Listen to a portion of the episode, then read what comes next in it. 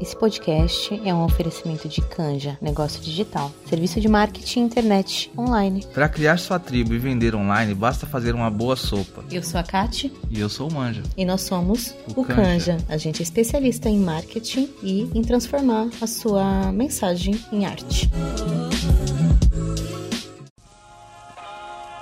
Eu fiquei pensando muito o que seria para mim a responsabilidade afetiva, né? Por quê, gente? Por que, que eu falo para mim? Porque eu acredito que é muito importante que cada um de nós tenha para si uma definição do que é uma responsabilidade afetiva. O que, que você espera que a pessoa faça, fale, seja, para que aquilo você considere como responsável. Quem me acompanha sabe que eu sempre bato na tecla de que cada um de nós tem um histórico, tem uma história de vida, tem uma história emocional. Cada um lida com as emoções de uma forma. Cada um tem o seu dicionário particular. Muitas vezes o que é ter responsabilidade afetiva para mim, o outro não é. E aí é onde eu acho que a gente tem tido grande dificuldade nos relacionamentos hoje. Por quê? Porque as pessoas elas também não foram ensinadas a se comunicar afetivamente, né? A gente primeiro não foi nem ensinada a dar nome às nossas emoções. A gente não foi ensinada a identificar e separar aquilo que muitas vezes é medo, aquilo que muitas vezes é tristeza, aquilo que muitas vezes é raiva, alegria, ansiedade. A gente não foi apresentado aos sentimentos, às emoções dessa forma. E aí o que, que acontece é que a gente cresce, a gente já vem falando muito com o medo da rejeição, com o medo do abandono, com o medo da humilhação, e a gente vai crescendo com alguns microtraumas e vai se fechando se fechando, se fechando. Uns já tiveram muitos traumas dentro de relacionamentos amorosos. Outros têm tanto medo de ter trauma, de ser rejeitado, de ser abandonado, que nem se abre para essas relações. Então, a gente quando a gente conhece alguém, quando a gente inicia o um relacionamento com alguém, é muito difícil da gente saber em que fase aquela pessoa tá. Como que ela chega? Né? Enfim, a gente, a pessoa não chega com histórico, né? Com a plaquinha do tipo, ó, oh, essa sou eu, esses são os meus problemas. E aí, se a gente não se comunica, ou se a gente não tem muito claro o que a gente está esperando daquela relação, é onde começam os problemas. E por que, que eu digo isso? Porque eu conheço inúmeras pessoas, principalmente mulheres, e comigo já foi muito assim, que vai para um app de relacionamento, que conhece uma pessoa na balada, em algum lugar. Acho que hoje é muito mais app de relacionamento, né, gente? Aplicativos. Falando, não, eu não tô querendo nada, eu só quero curtir. E aí, meu, não quero nada sério, não quero relacionamento nenhum. E aí sai com uma pessoa, beleza, saiu com a pessoa, ficou com a pessoa, muitas vezes foi lá, transou, voltou. Só que aí o que, que acontece é que no outro dia essa pessoa tá ali esperando uma mensagem de afeto, ó, um bom dia, que a pessoa pergunte como que tá se tá tudo bem, como que foi seu dia. E aí beleza. Aí conversa ali com aquela pessoa e começa a trocar mensagem todos os dias e vai criando uma expectativa de reciprocidade na comunicação. Né? Então, pô, mandei mensagem tal hora, fulano não respondeu, mandei mensagem tal hora, faz tantas horas, tantos dias que não me responde. Só que essa pessoa, até pra ela mesma, ela tá falando: não, mas eu não quero nada. Eu tô de boa, eu tô, tô querendo curtir a vida, doidado. É só porque, meu, acho que é o mínimo que a pessoa podia fazer é me responder. Só que em nenhum momento essa pessoa alinhou nem com ela e nem com o outro que ela esperava daquilo. A gente vai lá, sai, primeira noite, conversa ali no aplicativo tal, gosta da pessoa, gosta de trocar com a pessoa, sai com ela e de uma forma ou de outra a gente espera ali dentro de todas as expectativas que a gente criou sem comunicar que a pessoa corresponda. Então várias pessoas é, falam assim pra mim, poxa, mas pelo menos ele poderia ter me mandado mensagem no outro dia poxa, mas pelo menos ele poderia ter se preocupado com tal coisa. E, gente, eu não acho que tem certo ou errado nisso, tá? Não tem. A grande questão é: foi combinado?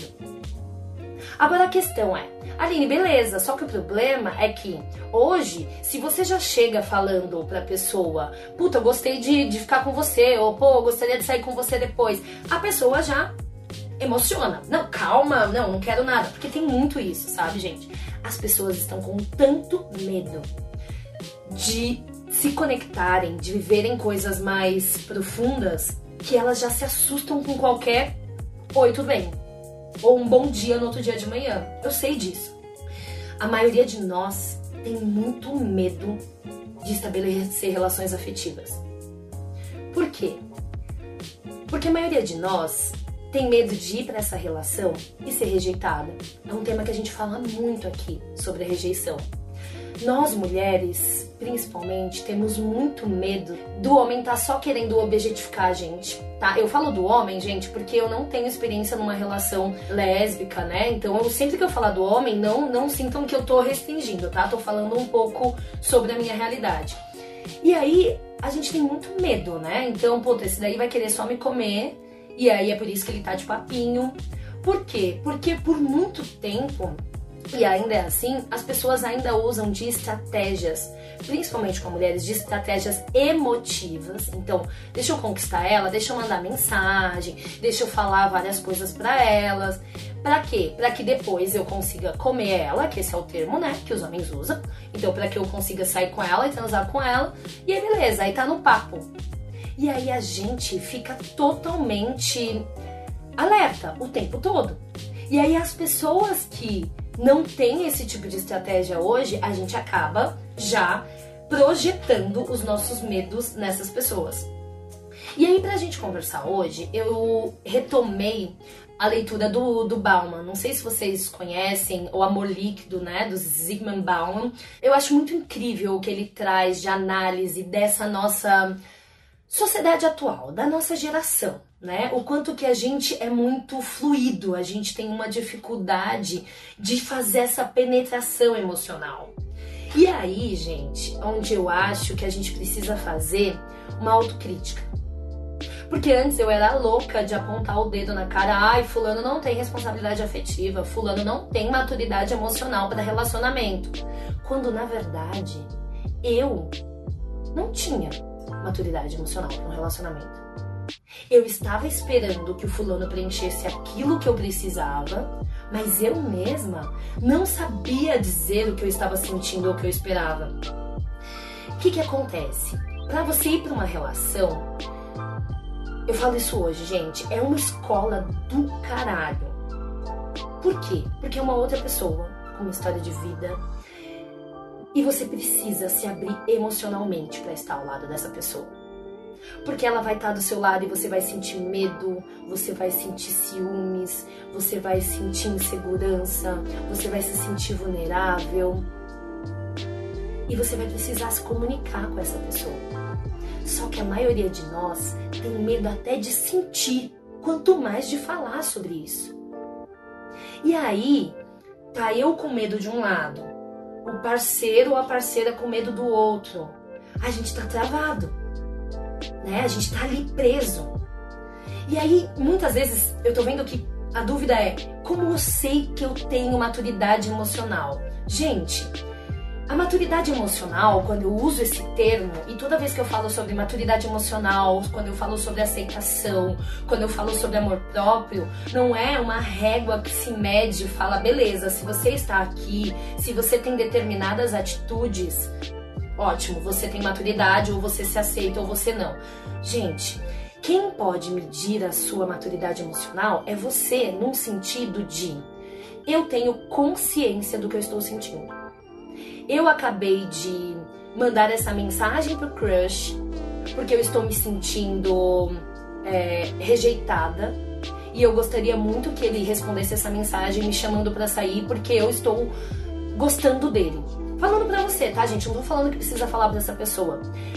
Pra mim, o auto, essa autoconsciência, essa autoanálise é o ápice do que eu posso chamar, pelo menos para mim, de maturidade.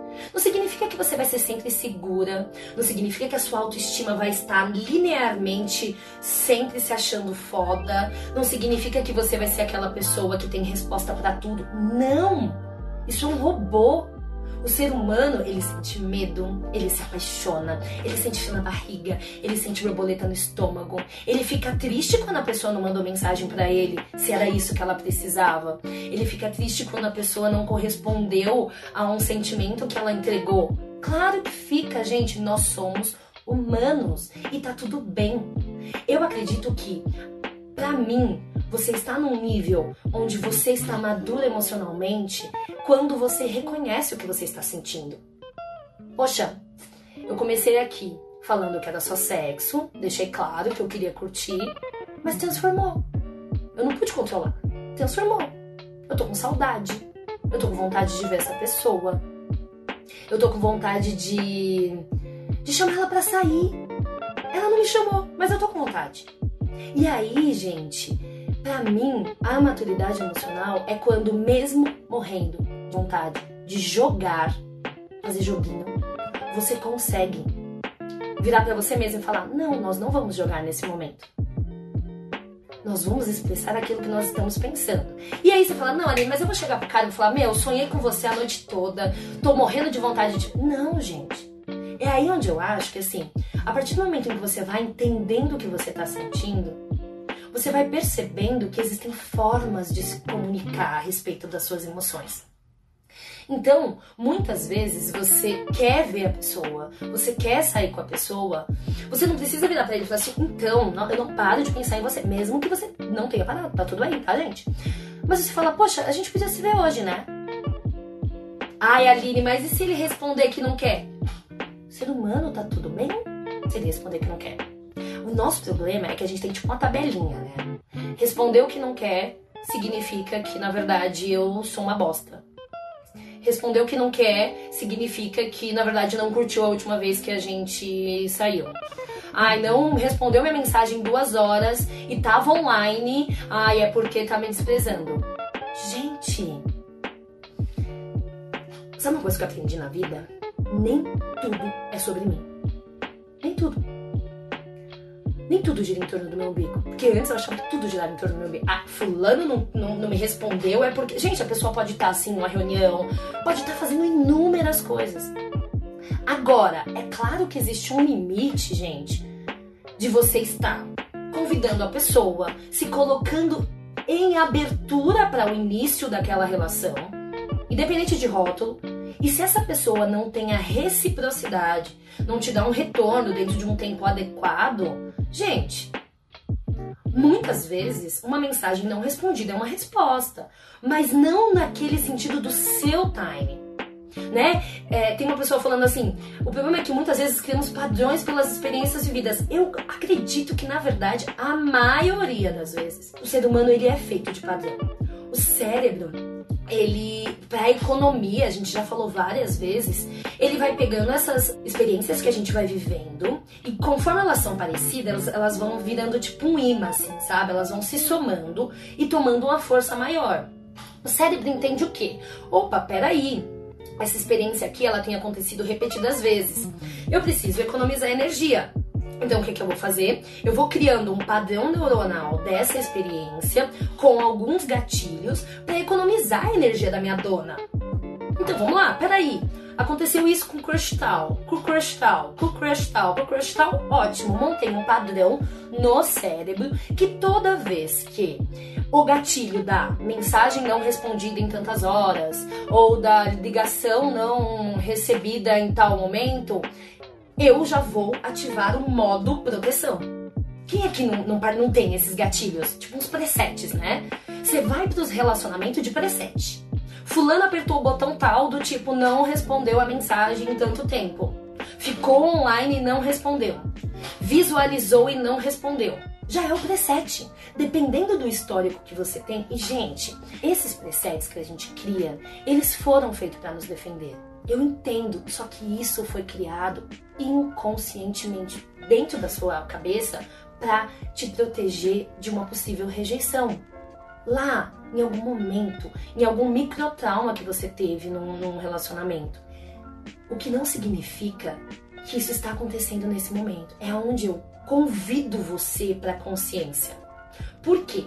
Porque o seu cérebro quando ele vê aquele gatilho, a mensagem, o, o stories visualizado e não respondido, enfim, parece besta, tá, gente? Muita gente vira. Eu não quero vir aqui falar pra vocês assim, ai, parem de se contentar com pouco, parem de migalhas emocionais. Somos seres humanos. E quando a gente tá machucado, quando a gente tá com o ego ferido, quando a gente tá achando que foi rejeitado, meu amor, qualquer mensagem não respondida é uma faquinha no peito. Eu sei disso. Eu sei disso. A gente tem que parar de lacrar com, com ah, não, se valoriza. Não, a gente precisa falar sobre aquilo que a gente sente. É foda pra caramba. Eu era louca, eu já criava, falava também nunca mais. Aí já ia lá, já mandava mensagem pra um monte de crush. Porque eu, porque eu queria me proteger. E é muito doido, porque assim, o, o Bauman também fala da liquidez do amor próprio. E aí ele fala assim, que muitas vezes, pra gente se amar, a gente depende da autorização e da validação externa. A gente só entende que é merecedor de amor quando alguém fora vai lá e fala: beleza, ó, estou aqui, eu te amo, então a partir deste momento você é merecedor de amor. A gente está o tempo todo terceirizando esse merecimento, esse nosso amor próprio para o outro. O problema é que em tempos de relações líquidas, de relacionamentos líquidos, a gente está fazendo isso praticamente de forma irresponsável o tempo todo com pessoas que a gente não conhece e que a gente não consegue nem se comunicar. E aí o que, que acontece? A grande chance da gente se fuder, grandíssimo, é muito maior. Por quê? Se eu tô pegando a minha autoestima, o meu senso de valor, o meu amor próprio, e tô falando que ele vai ser abalado por qualquer mensagem visualizada e não respondida, não tem mulher que consiga se amar, se aceitar, ter uma autoestima, se ela não toma para ela a responsabilidade por isso. E é isso que é foda. Porque a gente não faz isso. E não porque você, você, não é, porque você é burro ou porque você é trouxa. Não, a gente não faz isso porque ninguém ensinou pra gente que a gente precisava se olhar. Que a gente podia ser amada pelo que a gente era. Sempre tinha um checklist, né? Então, emagreça, seja bonita, tal, tal, tal, e tal, tal, tal, e tal, tal, tal, e tal, tal, tal. E aí, os contos, a gente já falou sobre isso. Os filmes, é sempre sobre a mulher que conquista. Eu falei hoje no post que muitas vezes eu fui irresponsável afetivamente, sabe por quê, gente? Porque o meu ego estava totalmente ferido, porque eu precisava de alguém me mandando mensagem mesmo. É biscoito que chama hoje na internet, né? Eu precisava de biscoito, gente. Eu fui muito filha da puta na vida porque eu tinha uma autoestima tão, tão, tão baixa que eu ficava falando com várias pessoas ao mesmo tempo, mesmo sabendo que eu não queria nada com ninguém, só pra eu sentir que eu era amada. Olha isso. Eu tenho moral alguma para falar? Porque todo mundo tem que ter responsabilidade afetiva. Não, gente. Vem de um lugar de se conhecer. Talvez hoje eu consiga ter essa responsabilidade afetiva, porque hoje eu sei o que fere a minha autoestima, Hoje eu sei quando que eu me sinto para baixo, o que eu posso fazer para isso, ao invés de brincar com o sentimento dos outros. Mas gente, para mim era assim, se era fácil demais eu não queria. Se era fácil demais eu não queria. Então a pessoa bacana, a pessoa que mandava mensagem, a pessoa que era legal, perdia a graça. Era só a pessoa gostar de mim, me curtir, ser bacana. Ai, não sei, eu falava pra minhas amigas assim, ai gente, não sei o que aconteceu. Perdeu o encanto. Alguém já sentiu isso? Agora, se é o filho da puta, que não manda mensagem, aquele que, meu, aparece quando quer, que mandava mensagem de madrugada, sempre tem, né, esse crush, que não sei o que acontece, parece que ele some do mapa, aparece de madrugada, você sabe que a pessoa tá no meio da balada, você sabe que aquilo não é horário para perguntar se você tá bem. Mas é como se fosse mágico. Sabe por quê? Porque a gente foi ensinada. Pega lá os filmezinhos que a gente assistia era sempre a menina lá no, nos, nos Estados Unidos, na high school, lutando né, pra conquistar o cara do time do beisebol lá, do futebol americano, e aí ela sofre, aí ele não quer ficar, e aí ela sofre, ela sofre, aí no final do filme, depois que ela sofreu, se matou, brigou com todas as mulheres, porque ela conseguiu amor. Gente, isso vem muito de todos os estímulos que a gente tem. Por isso que é tão difícil. Por isso que muitas vezes a gente faz o quê? A gente precisa se alimentar com os biscoitos dos outros. O problema é que o biscoito de outra pessoa é a emoção dela, é o sentimento dela.